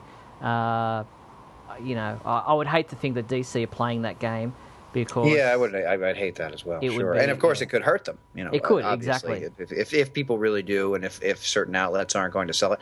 Now, of course, it's digital, so it's going to be available online anyway, and that's probably where most of the sales are going to come from. And I'm sure that DC is hoping that just with the Smallville digital book and with the Batman one they did not too long ago, uh, we're so popular and sold so well that they expect the same here. And I hope I hope that it is simply because I would like to see Superman just with as with Man of Steel. I'd like to see him rise rise again and, and, and be the top guy and, and be the one that uh, people like to read about. And I'd like I like to see a lot of excitement. Unfortunately, uh, this particular excitement is uh, in the negative vein. Mm. But uh, again, he's only going to be a temporary writer, and as long as he doesn't bring those sensibilities to the character, I think we're going to be okay. Yep. And just to clarify to everyone, yes, uh, it's uh, coming out in the next few months. I'm not sure, sure exact date, but uh, it'll Didn't be. Didn't I see April? April, yes, yeah, that's right. Sometime in April, we will be getting uh, digital chapters first, available on all you know different consoles, um, iPad, iPods, what have you, uh, as well as then collected editions, collecting um, the three digital chapters into a print edition. So it'll be available for digital and print. Uh, down the track, but I like this whole digital first concept. Uh, Injustice: Gods yep. Among Us, as we spoke about earlier, has been going gangbusters in sales uh, for digital first, and obviously that kind of translates then to the print editions for people who aren't buying comics digitally. Uh, I think it's a great concept. So uh, this whole digital first thing seems to be the way to go. Absolutely, and it would be it would be horrible to think that that because of a specific writer being brought on for however many stories he's going to be on, that this ends up being a flop, and that we mm. see Superman once again suffer because of decisions made at the top or because of you know who they bring in as a writer. Although I will say that in America and in other places, the best way to vote for anyone is is, is with your wallet, and yeah. if you really feel like you can't. Uh, you can't stomach it. Uh, I guess that's the way you have to go, and, and it will be unfortunate if that occurs, but hopefully not. Yep. Now, the other comic book that I mentioned that they've announced is a new team up with Batman, a Batman Superman comic book series written uh, by written by Greg Pak, and uh, it's uh, got art by Jae Lee as opposed to Jim Lee, uh, and uh, it's a new team up book along the lines of the previous Superman Batman book uh, or World's Finest type books. This is a new ongoing series that will see Superman and Batman at the early periods of their career, as in the you know action comics, you know t-shirt, jeans, Superman and the early Batman uh, meeting each other for the first time. And Greg Pak has, of course, come out and uh, stated that he's against grasshoppers of any kind. He doesn't like the drink. He doesn't like the insect. He does not like the scooter that was out quite a while back. Grasshoppers, uh, he just won't stand for them. Yeah, they're not equal to other grasshoppers. exactly. Uh, I'm excited about this book as well um, because um, I, I, I, uh, I, I, thought that it was odd that the Batman Superman series got canceled before. Um, so I'm glad that, that they're bringing it back, and it makes sense. Uh, it is uh, they are and have been in the past the top two guys, uh, Batman and Superman, and of mm-hmm. course Batman, as we've all complained about for years, uh, has been the kind of the number one guy at DC for quite a while. And I think the best way, and and this this this probably bodes well for Superman. The best way to kind of uh, bring the spotlight back to Superman and, and get him kind of uh, get other people interested in him is to team him up with Batman. As much as I hate to say that, uh, that, that, that will help get uh, the uh, plethora of Batman readers, the millions and billions, um, to join up with the couple hundred Superman readers, and, and, maybe we'll actually get a few billion Superman readers. Now, uh, before, like I was a bit miffed that they called it Batman Superman, uh, but we did have Superman Batman previously, and Jeff. Jo- Jeph Loeb was the original writer for that series, and it was a well received series. So I guess it's only fair that this time around Batman gets first uh, top billing. But uh, and there is a world's finest comic book out at the moment that is totally separate to this. It's got uh, a uh, uh, super, uh, what you call a Power Girl, Batgirl, you know, team up thing there in the new Fifty Two continuity. So it couldn't be named world's finest. So Batman Superman is what it will be called and there was a bit of con- not controversy, but a bit of fan um, uh, disappointment or, or, confusion regards to how this would fit into what we already know and understand as being, you know, uh, seen in Justice League number one, where Batman said that he hadn't met Superman before. Uh, he said that to Green Lantern when they spoke about uh, the alien in Metropolis.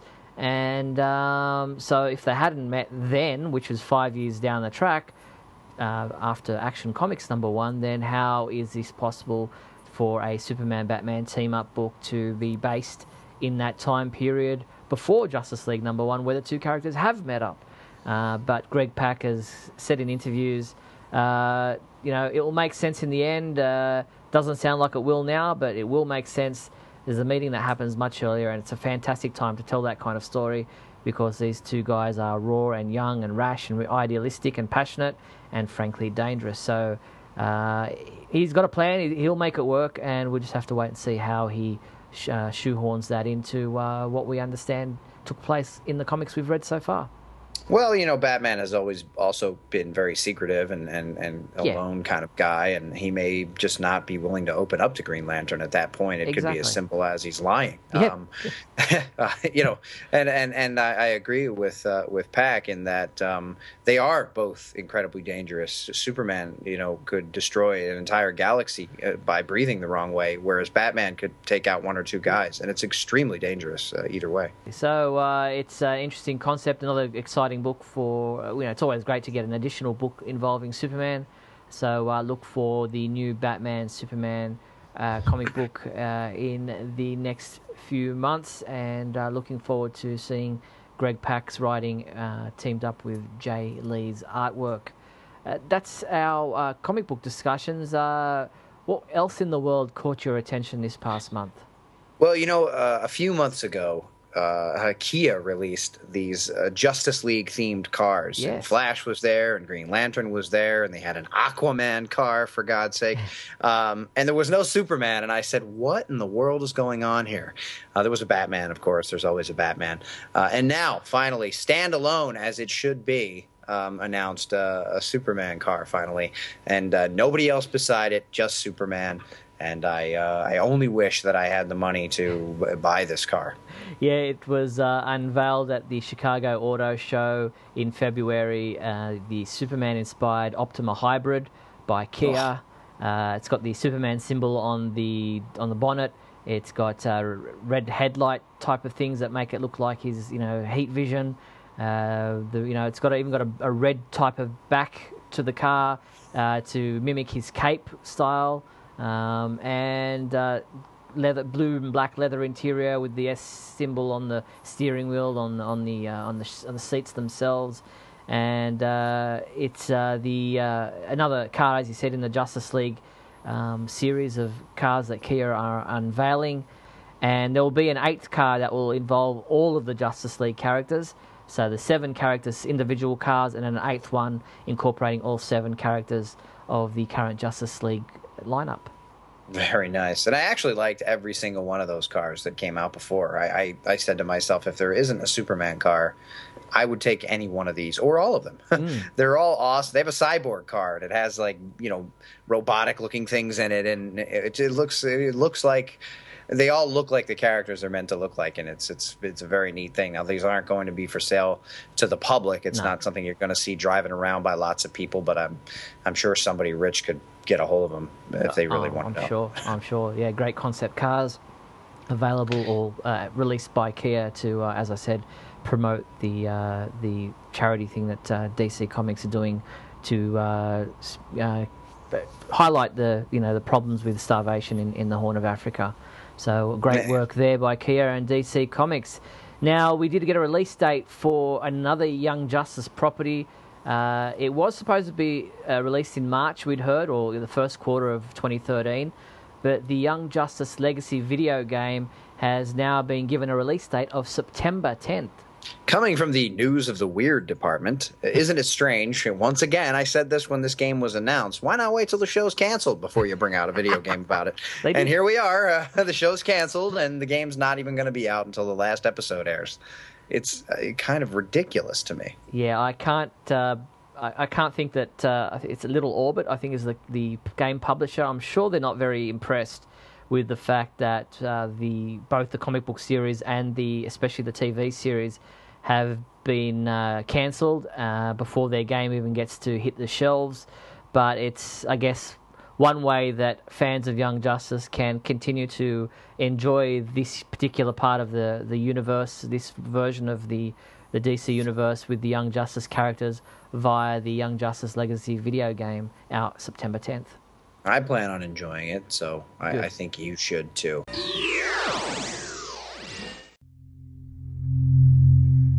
Let's start with the big question. And and speaking of Young Justice, last month's big question, of course, was how do you feel about the cancellation of Young Justice? Yep. And, the, uh, uh, we had a, qu- quite a few responses to this, so uh, let's get into them. All right, Derek Stokely wrote in. Hi, Steve and Scotty. I'm glad that Man of Steel is shaping up to be the potential hit of the summer, and hopefully it will start the DC cinematic universe with Justice League in 2015. As for Young Justice Invasion being canceled, it's just appalling. It's one of the best animated shows on television, and the animation is truly outstanding. The way it was handled by Cartoon Network is horrible. To make a long story short, I signed this petition on Facebook to keep the series on the air. We don't need Beware the Batman, another in the made make made up Batman ongoing cartoon franchise, which has no interest to me at all. I hope we, the fans, will be able to save Young Justice from cancellation. I hope we can make our voices heard. Thank you, Derek. Yes, there is a, a, a petition going around to try to save Young Justice. Not sure how much impact it will have. But uh, It's not going to work, but you should definitely go and sign it. I, I would sign it if I knew about it, and I'm going to sign it now that I do know about it. But uh, back on the nobody listens to us fans department, I think uh, I think we're, what's done is done with this one. Yep, sadly. Now, Brandon Whitmore writes in In a brief summary, I was just as disappointed as anyone else who found themselves fond of the show. I wasn't terribly crazy about a lot of the main focus shifting to Jaime Reyes towards the end, and will be rather upset if they don't tie up the larger arc of the story that has been playing out.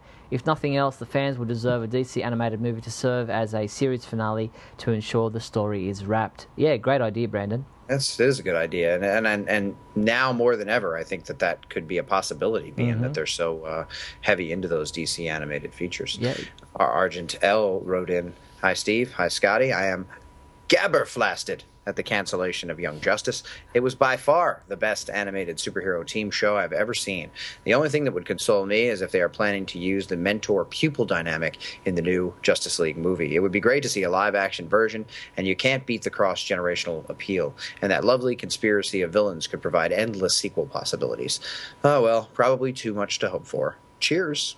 Thank you, Argent L. Um, I don't think we'll ever see Young Justice live action film, um, but um, it's a nice, nice pipe dream. Sure it is. Now, Ismail Perez uh, sent in his response, and he wrote, I was pretty angry about the cancellation of Young Justice and Green Lantern. Cartoon Network has never really treated either show well. There were too many breaks, and those breaks were way too long. Once both shows stop airing, I will stop watching Cartoon Network. Oh, so sad for the CN. Uh, they're going to have other superhero shows. Come on, Beware the Batman and, and another Teen Titans incarnation. Uh, Arnie H wrote in uh, I tuned into the first episode of Young Justice but didn't like it. I thought the sidekicks aspect was silly, so I passed on the series. After listening to Scotty's praises of the show, I decided to give it another chance.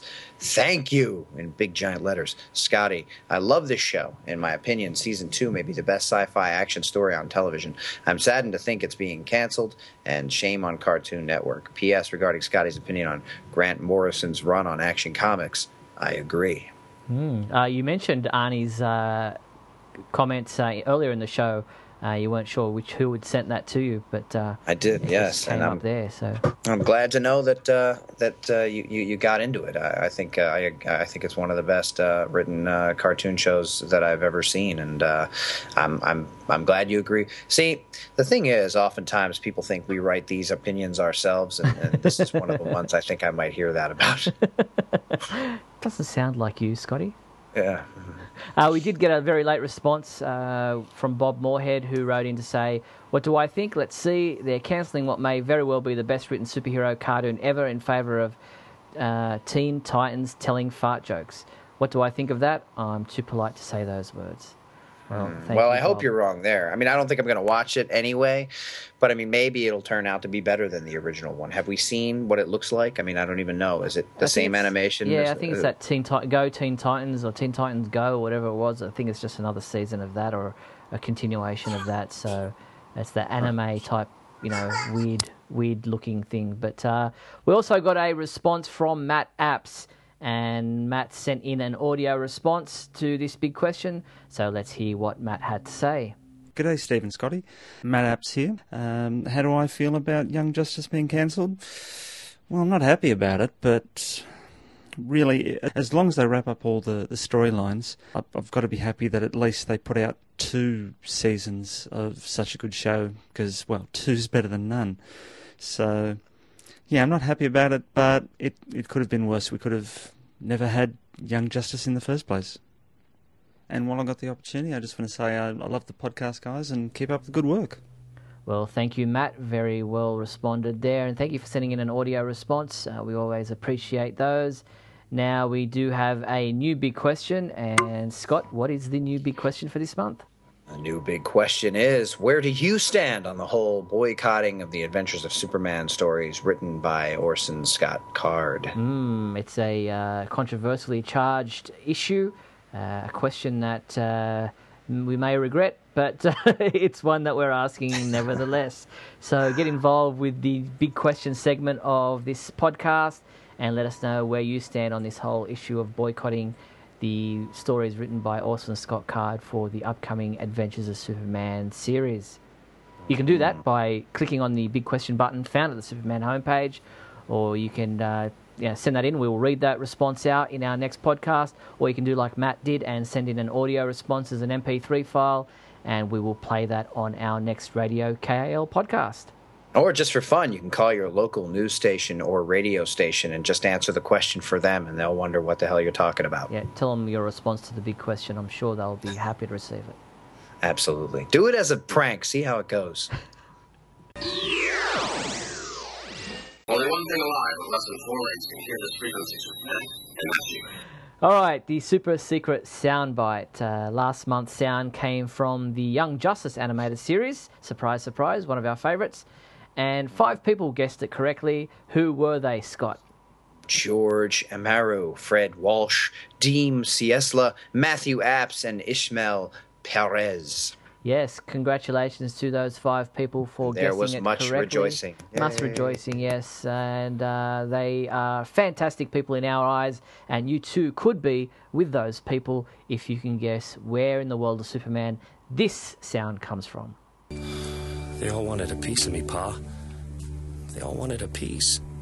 Hmm, it's an interesting one. It was sent in by Chris G. Thank you, Chris, for your suggestion.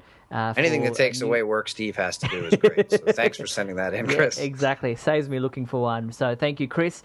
Uh, if you think you know what the secret soundbite is that Chris sent in, you can use the super secret soundbite entry form found at the Superman homepage to let us know your answer. Everyone who guesses it right will have their name read out in our next Radio KAL podcast. So see if you can guess it.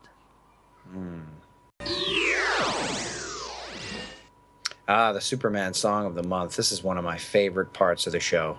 And uh, this month, of course, we have a very, very uh, uh, kind of vague one that no one's really heard of. It's it's very strange, but it's it's called. Um, I think it's. Uh, is that is that? Can you read my mind? Is that is that how you say that? I've- I'm not. Yeah, it's, I think it's pronounced like that. Yes, it's "Can You Read My Mind" by Maureen McGovern. Yes, now this song is obviously very popular from well, everyone knows it from Superman the movie, but in that case it was spoken by um, by Lois Lane in the movie, and um, it uh, this is the song that she wrote for Superman the movie.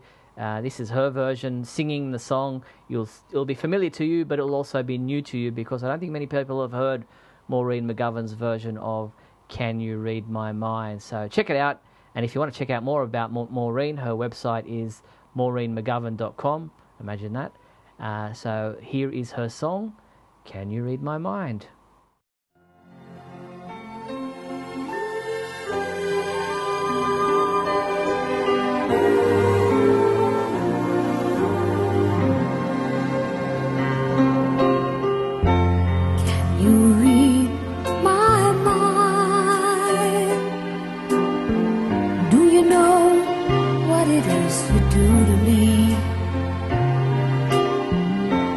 Don't know who you are.